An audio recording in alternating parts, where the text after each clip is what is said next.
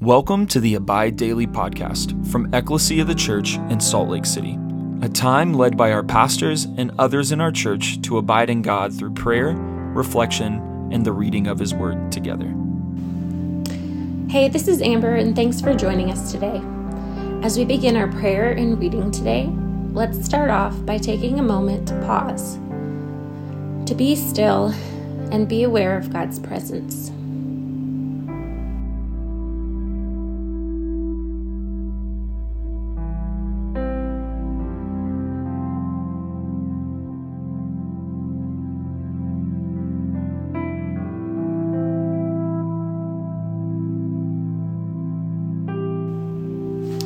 Now, let's take a moment to share with the Lord where we're at, what we're thinking and feeling, as well as thank Him for all that He's done, is doing, and will do.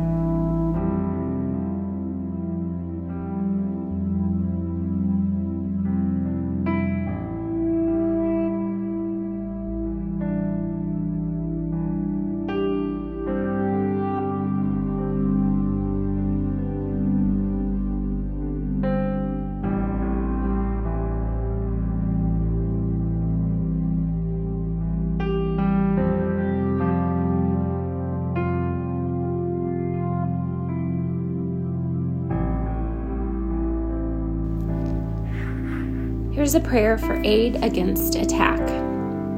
Lighten our darkness, we beseech you, O Lord, and by your great mercy, defend us from all perils and dangers of this day, for the love of your only Son, our Savior, Jesus Christ. Amen.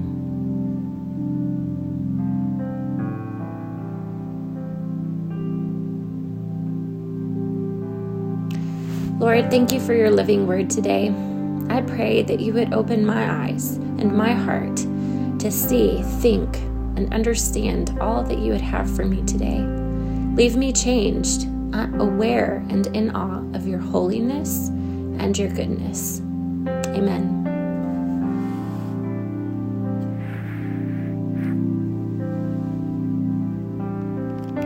Today we're in Proverbs 29.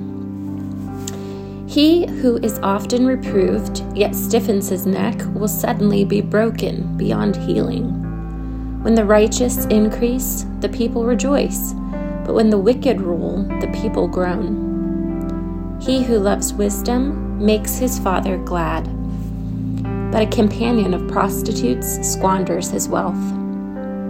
By justice, a king builds up the land, but he who exacts gifts tears it down.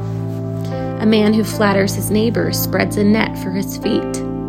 An evil man is ensnared in his transgression, but a righteous man sings and rejoices. A righteous man knows the rights of the poor.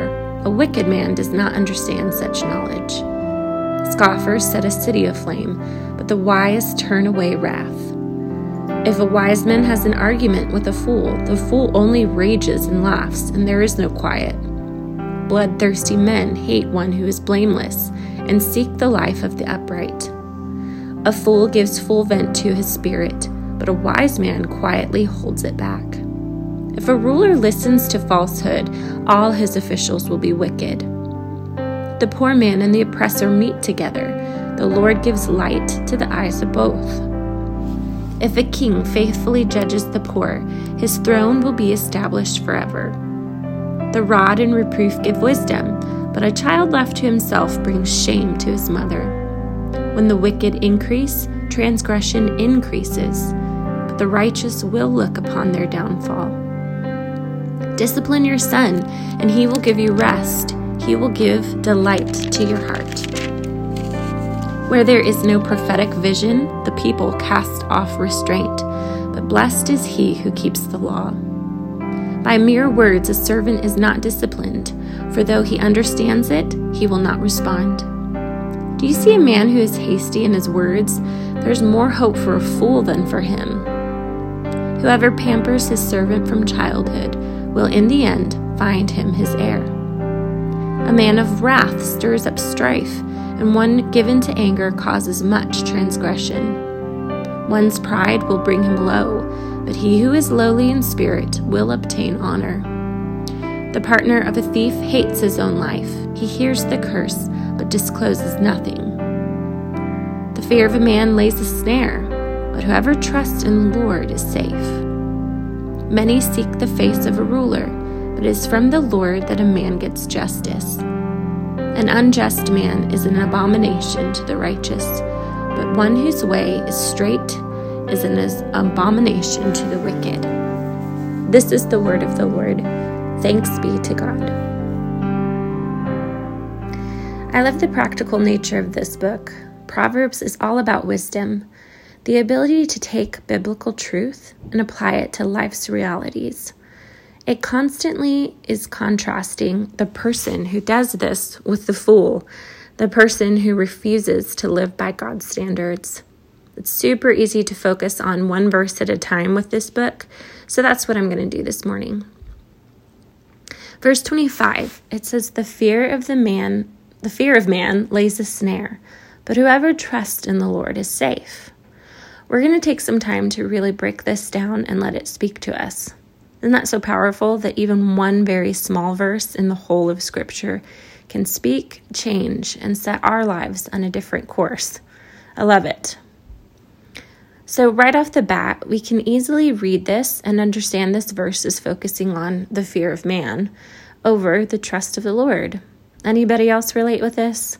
all of us to some degree, and this is one area of sin I struggle with the most. Fear here in the Hebrew has some connotations that may hit home for you. It's described as trembling, anxiety, terror, and concern. Goodness, I've let this fear take hold of me so often when it comes to people. Counselor Ed Welch, in his book When People Are Big and God is Small, defines this type of fear, saying, It includes being afraid of someone, but it extends to holding someone in awe, being controlled or mastered by people, worshiping other people, putting your trust in people, or needing people. He tells us some of the reasons we fear people are because they can expose or humiliate us, reject or despise us, or threaten and attack us. The common thread here is that the people and their power are then placed higher than God. Out of fear, we then give other people the power and right to tell us what to think, feel, and do. And because of our sin, we tend to seek the praise of people from a place of fear. We end up worshiping the very people we seek to be worshiped by. The beauty of this verse is that it gives us clear instruction and a clear warning of what this is going to produce in us death. It says it's a trap, a snare, a noose. Don't be like the fool, which is all of us, apart from the saving knowledge and faith in Jesus. Don't be led away by the lies that remove God and His glory and power from our eyes and minds. Jeremiah 17:5 says, "Cursed is the man who trusts in man and makes flesh his strength, whose heart turns away from the Lord." And in Isaiah 51:12 it says, "I, even I, am he who comforts you. Who are you that you fear mere mortals, human beings who are but grass?" Then let's focus on the last part of this verse in Proverbs. It says, "But Whoever trusts in the Lord is safe. Whoever has set their hope, their confidence, their trust, fearing nothing for themselves, the exact opposite of fool. When we put our trust here, the text says we are safe, inaccessible, out of harm's way, unattainable, completely protected. What hope! How I desire a life like that, secure, not fearful. I think Jeremiah writes what this kind of life looks like in chapter 17 of 7 and 8. It says, Blessed is the man who trusts in the Lord, whose trust is in the Lord. He is like a tree planted by water that sends out its roots by the stream and does not fear when heat comes, for its leaves remain green, and is not anxious in the year of drought, for it does not cease to bear fruit.